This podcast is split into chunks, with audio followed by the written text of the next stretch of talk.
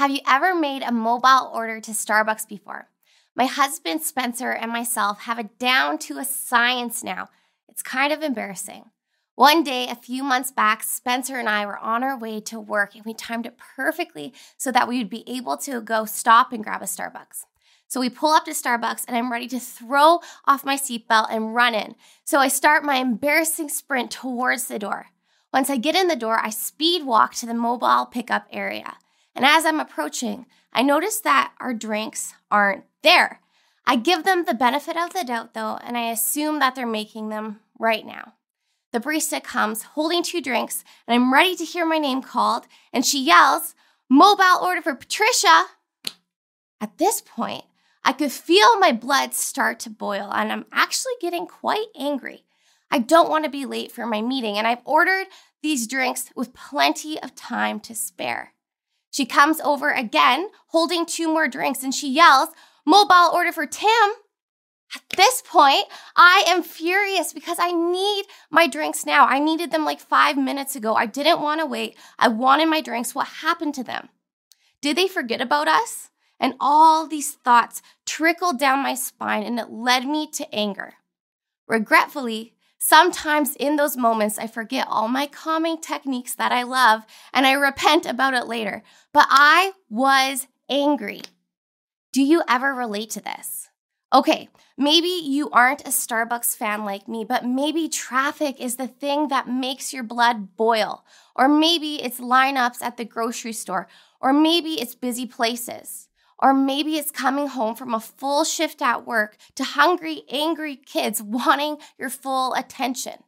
We've all been there. Anger is a very common emotion that our world deals with every single day. I would argue that anger is something that every single person deals with every week. We are in our third and final week of our Better You series. This series, Better You, uh, is using the words of James, and we are focusing upon what the Bible teaches regarding healthy communication and relationships. The past two weeks, Pastor Darren has unpacked two things how to be a better listener and how to be a better communicator. It's all based on James 1, verse 19, which says, Be quick to listen and slow to speak. And this leads us to this week's topic, which we all love to avoid how to control your anger. Let's be honest. When you're angry, you do not want to be told to breathe. You do not want to be told to calm down. You, down. you want to explode. You want to get it off your chest. James commands us to be slow to anger. He says, Everyone should be quick to listen, slow to speak, and slow to become angry, because human anger does not produce the righteousness that God desires. Untreated anger can manifest in ways that are damaging mentally, emotionally, and even physically through acts of violence and decline on your health. It can destroy your family, friendships, and even yourself. The question is, though, how do we be slow to anger? How do we control our anger? For the past year and a half, I have been doing my master's and I've been studying to become a clinical counselor. Through my studies, I have learned a lot about anger, and I've realized that having and giving you guys all a how to surrounding your anger actually wouldn't solve anything. It wouldn't help you. It would be like giving you a temporary band aid while you're still bleeding out. We need to be more concerned with the why behind our anger. Why are we so angry in the first place? What is the root problem? If we can't figure out the why behind why our anger is there, then we'll never be able to understand how we can control it. If we desire to find true healing from our anger, we need to take a step back and look at our lives a little bit differently. You see, anger is a primary emotion. So, what is a primary emotion, you might be asking? A primary emotion is the body's first response, first reaction to a situation. They are usually very easy to identify because they're so strong. Here are the most common primary emotions it could be fear, happiness, sadness, and of course, what we're talking about today anger. But the thing about primary emotions, like anger, is that oftentimes something is hiding underneath. We call these emotions secondary emotions. Secondary emotions are often brewing underneath primary emotions. They are often big and more complex, and they're sourced from deep hurts, traumas, and pain in our life. If we choose not to deal with the secondary emotion, that is when primary emotions go absolutely rampant. Anger is often the result of emotion overload, and anger is often the last resort. And that actually brings us to our big idea of today. Now, I know this is a little bit different from what we're used to here at Broadway, but I would like to introduce our big idea of today's sermon right off the bat before we get into all our discussions about the topic of anger. I'm doing this because it is woven into every idea that I will be introducing to you today. When anger is in the foreground, there is often a shadow in the background. When anger is in the foreground, there's often a shadow in the background. Anger is often sourced in things unresolved, which is why today I want to encourage us all to look inward to look behind the anger that we may be experiencing. I want to shed light on three very important observations about anger. And the first one is this anger may be sourced in unforgiveness. Let's talk about the story of Jonah. If you grew up at church, this is a classic story that you've heard in the past.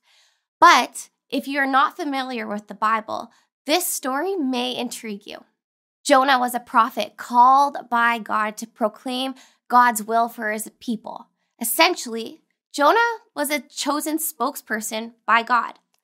Jonah is often known as the man who was swallowed up by a whale because of his disobedience to God, to go call out the people of Nineveh for their wickedness. But I don't want to talk about the whale portion of his life. I actually want to talk about what comes after that. So, after the whole whale situation, God calls Jonah again to go to the people of Nineveh, to call them out from their sinful behaviors, their killings, their violent acts, their cruelty, and their sorcery. The people of Nineveh needed to change their ways. Backstory to all of this, though Jonah did not like the people of Nineveh. Perhaps we can say he even had hatred and bitterness in his heart towards them. The Ninevites were Israel's enemy, and Jonah grew up having zero respect for them. So when God called Jonah to go to Nineveh and ask for their repentance, he was actually very, very angry. I almost view it as him crossing his arms and gritting his teeth and saying, Fine, God, I'll go. He was quite angry because he didn't think that the people of Nineveh actually deserved God's forgiveness. He actually didn't want them to repent, he wanted them to be punished. Have you ever acted in a similar way to Jonah? Has there ever been someone who has wronged you and you know you should extend forgiveness? That would be the right thing to do, but you're unwilling to give it. Unsurprisingly, the people repent and God forgives them of their horrible ways. So now, this is a Jonah problem. One of my favorite professors always says if a primary emotion such as anger is bubbling to the surface, this is a you problem, meaning you need to deal with that anger. You cannot put your anger on someone else, it is a you problem. Jonah 4, verse 1 talks about how Jonah reacted to the Ninevites' repentance. It says, To Jonah, this seemed very wrong, and he became angry. It seems so easy to read, but there's so much weight behind that. Now, Jonah was so angry that he said to God in Jonah 4, verse 3 Now, Lord, take away my life, for it is better for me to die than to live. Jonah is unable to cope with the loss of the target of his hatred, the Ninevites. He was unable to cope with the fact that his prophetic proclamation actually produced repentance and godly forgiveness. I would suggest this hatred towards that group of people would even become part of Jonah's identity. He would rather die than face a gracious God and the Ninevites as potential friends. His anger stewed from his unforgiveness to the people of Nineveh. The story ends with Jonah sitting in hostility and anger, which stemmed from his unforgiving heart. It caused him to shrivel, and anger literally took over his whole body. It took over his whole life. Jonah's anger was sourced from his unforgiveness. Anger was his primary emotion, his outward emotion, but unforgiveness was the root problem. And until he deals with the, his unforgiveness, the anger would not go away for him. This very much happens to all of us. We too often have difficulty in loving our enemies because we are afraid they actually might repent. We indulge in our primary emotions, such as anger, because it's easier for us than to actually deal with our stuff, than to deal with our unforgiving heart. So let me ask you Are you experiencing anger in your life because you have a forgiveness issue? Do you relate to Jonah at all? I encourage you to take note of that. I know many of you can picture a person or a situation that you are angered at right now. For Jonah, anger was in the foreground, and unforgiveness was the shadow in the background. You see, anger may be sourced from unforgiveness. Oftentimes, anger is sourced from relationship, which exposes unforgiveness. But anger can also be a very personal thing. We can be angry at ourselves, which leads me to our second point. Anger may be sourced from guilt and shame. Guilt and shame have this choreographed dance how to hide behind the primary emotion of anger. When anger is in the foreground, guilt and shame could be in the background. So, what exactly is guilt and shame? I like to put it this way Guilt is saying, I did something wrong. But shame is saying, I am wrong. If guilt is not addressed, it will 100% turn to shame. You can look at it this way if you're dealing with your inward anger, the primary emotion, this is often brewed from guilt not being exposed properly, which then, if not dealt with, will grow into shame. Your inward anger may manifest to look like poor self talk, putting yourself down, mental illness, physical illness, self harm, and even suicidal thoughts. Let me bring this point to life a little bit. Over the past two years, I've had to do a lot of personal work with these two secondary emotions. Throughout the years of me growing up, I have dealt with some unique and how do you say annoying health issues. In grade four, little Sydney experienced her first ocular migraine, which is a migraine with a visual disturbance. I had no idea what was going on with my body. And over the years, my migraines intensified and other strange symptoms began to develop and take over my body. There were times in my life that I have had to leave situations abruptly because I couldn't see or I was in incredible pain. Now, this doesn't make sense to a lot of people. And there were times in my life that I let people down and I caused a lot of confusion. As you can imagine, for a growing, maturing girl, this was absolutely devastating. I would compare myself to other people and be angry that this is the reality that I have to live in. There are times I felt like I had no control on my body, and this damaged the way I viewed myself. There was a growing hatred and disgust for this body that I had to deal with. The simplest way I could put it is I was angry. I was mad at myself for having to leave things or miss out or cause confusion among people I cared about. I felt so shameful that this was my reality. I went from saying this situation is bad, which is guilt, to thinking I am bad, shame. But at the end of the day, I chalked it down to anger. I was angry at myself. Like I mentioned before, the shadow being cast by my anger was growing. But for most of my life, I didn't care to let the sun move a little bit and let my shame and guilt that was hiding so perfectly behind it come to light. The past two years, I have done a lot of personal work when it comes to shame and guilt and the way I feel about my body. And it has been hard because I've had to learn how to step away from anger that I was feeling and expose the root of the problem, which was my shame and my guilt, which needed loving, gracious attention. I say all this to make a point. Shame and guilt are often lurking in our lives, and maybe the anger you feel towards yourself or others is actually pointing to something bigger. Your anger may be sourced from shame and guilt. Have you ever thought about it that way? Look inward. Are you angry or even hateful of yourself? Have you ever asked yourself why?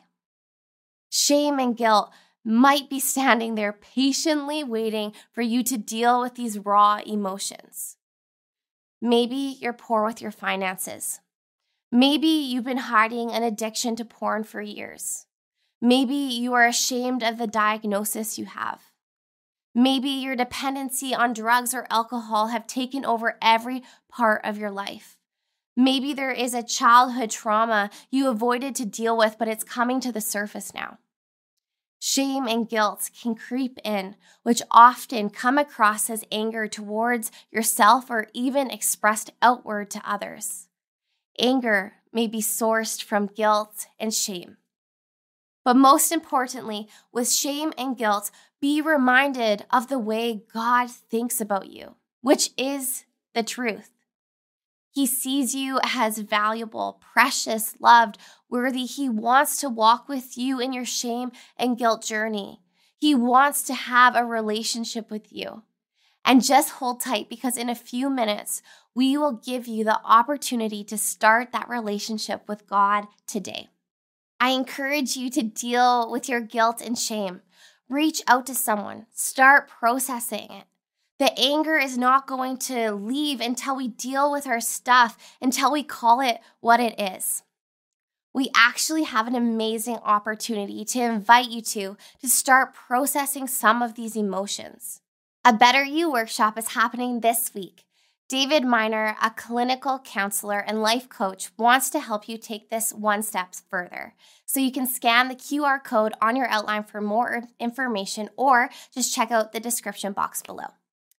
So, we have taken the time to talk about the primary emotion of anger and how it can look like unforgiveness and even shame and guilt.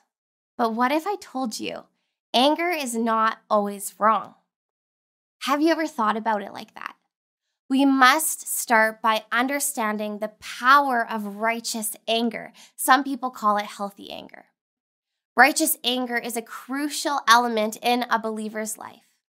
Righteous anger reminds us of the gaps between our commitment to God's kingdom and the often harsh realities that we have to struggle with each day. A Christian life, we are often caught up in this dilemma. But Jesus is the best example of righteous anger. Let's read together Matthew 21, verse 12 to 13.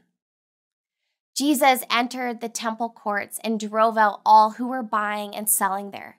He overturned the tables of the money changers and the benches of the, those selling doves. It was written, he said to them, My house will be called a house of prayer. You are making it a den of robbers. The temple was supposed to be used as a place to honor, worship, and pray and offer sacrifices to God. But when Jesus walked into the temple, he was absolutely horrified. He saw merchants and money changers, and they were dishonoring God by using the temple area for business instead of worship. And many of the vendors were even taking advantage of people who have traveled long and far distances to worship God. A righteous anger swept through Jesus. He was outraged to see the way God was being dishonored. He let his anger out with words and actions. I love how bold Jesus is. He literally flipped tables and benches everywhere. I can totally picture that. This was righteous anger. Jesus' only motivation was to honor God in undoing the wrongs being done. He was angry at the injustice that he saw, which led him to action. We can use anger for good. Anger can be used to honor God and motivate people to do God's will and purpose. You can think of it like this it's anger because something isn't right. Now, here is what I'm not saying. I want to caution you. You cannot justify your anger in any or all situations to be healthy or righteous anger. You have to be prayerful in this. You must bring in your brothers and sisters in Christ to help you discern this. You must actively talk to God about your anger. You must seek the Holy Spirit's guidance in your anger. Righteous anger cannot be discerned solely on your own. Within this process of discernment and bringing in others, this is where the words of James really comes to light. We must be slow to anger. This process assures that we will be slow to anger. But let me remind you anger is not always wrong. Has there ever been situations in your life where righteous anger took place? Maybe it was a situation at your workplace. Maybe it's between different friendships that you might have. Maybe it's something that you've seen at church. I want to invite you to start thinking about these things and start processing in your life what deserves righteous anger. Because anger is not always wrong. When anger is in the foreground, a righteous reasoning could be in the background. Today, I want to shed light on three very important observations about anger because we all deal with it. When anger is in the foreground, you need to take note of what is in the background. Anger may come from unforgiveness, it may come from guilt and shame, and anger is not always wrong. But I want to mention that these are just a few of the many secondary emotions which could be hiding behind anger. I encourage you to look inward at your own life and take note of what is hiding behind. Because oftentimes there is something waiting there patiently to be found. Perhaps what is in the background of your life is not pretty. Perhaps this anger is popping up. Actually, it could be blowing up in your life. And in the shadow of your anger is unforgiveness or shame and guilt or something else altogether. Up close, your shadow may seem enormous, but when the light shifts and the sun moves, your shadow actually can become very small. Today, I want to challenge you to step to the side and let your small shadow actually have some light. Deal with the shadow of unforgiveness, guilt, and shame, which is hiding behind this enormous anger. I want to challenge you to first bring your anger, your bitterness, or whatever you're dealing with before God. Ask Him for forgiveness. Ask Him for strength. Ask Him to walk alongside you as you deal with your emotions. so you may be sitting here feeling super overwhelmed because you have a lot of work ahead of you. I understand that heaviness. As I have shared, I've been walking through how to deal with my secondary emotions for years. And with that being said, I want to encourage you all the time and effort you put into your anger and dealing with it is worth it. How do I know that? It's because I've done it. I am not perfect and I know I am flawed, but if I can face my anger humbly in submission to God, I know that He will also help you with every step of your way. I am so thankful that we get to lean into Jesus as we walk this process out. Jesus is the ultimate example of how to deal with our anger. He gave himself up humbly to be murdered on a cross for you and for me. He did this so that we could be in a transforming relationship with him. To be honest, without Jesus, dealing with your anger is almost impossible. Therefore, I want to give you the opportunity to be in a loving, vibrant relationship with Him right now. Maybe you have turned your back on God time and time again. Or maybe you have never actually accepted God as the Lord and Savior of your life. Would you pray this prayer with me? I want to invite you to take the next step in your faith right now with me and say yes to a beautiful, loving relationship with Jesus. Let's pray. God, I know I have messed up so many times in my life. God, I'm sorry for turning my back on you time and time again. But today, I want to say a big yes to you. I want to say yes to a vibrant relationship with you. Lord, I thank you for transforming the way I look at my emotions, the way I look at myself. Lord, I just pray a blessing on today. We love you. Amen. Now, as we close, if you prayed that prayer with me, the best advice I could give you would be to text the number that's on the screen. We have a pastor standing by wanting to talk with you and help you in the next steps of your faith journey. Thank you so much for taking the time to listen today, and we hope to see you next week here at Broadway Church.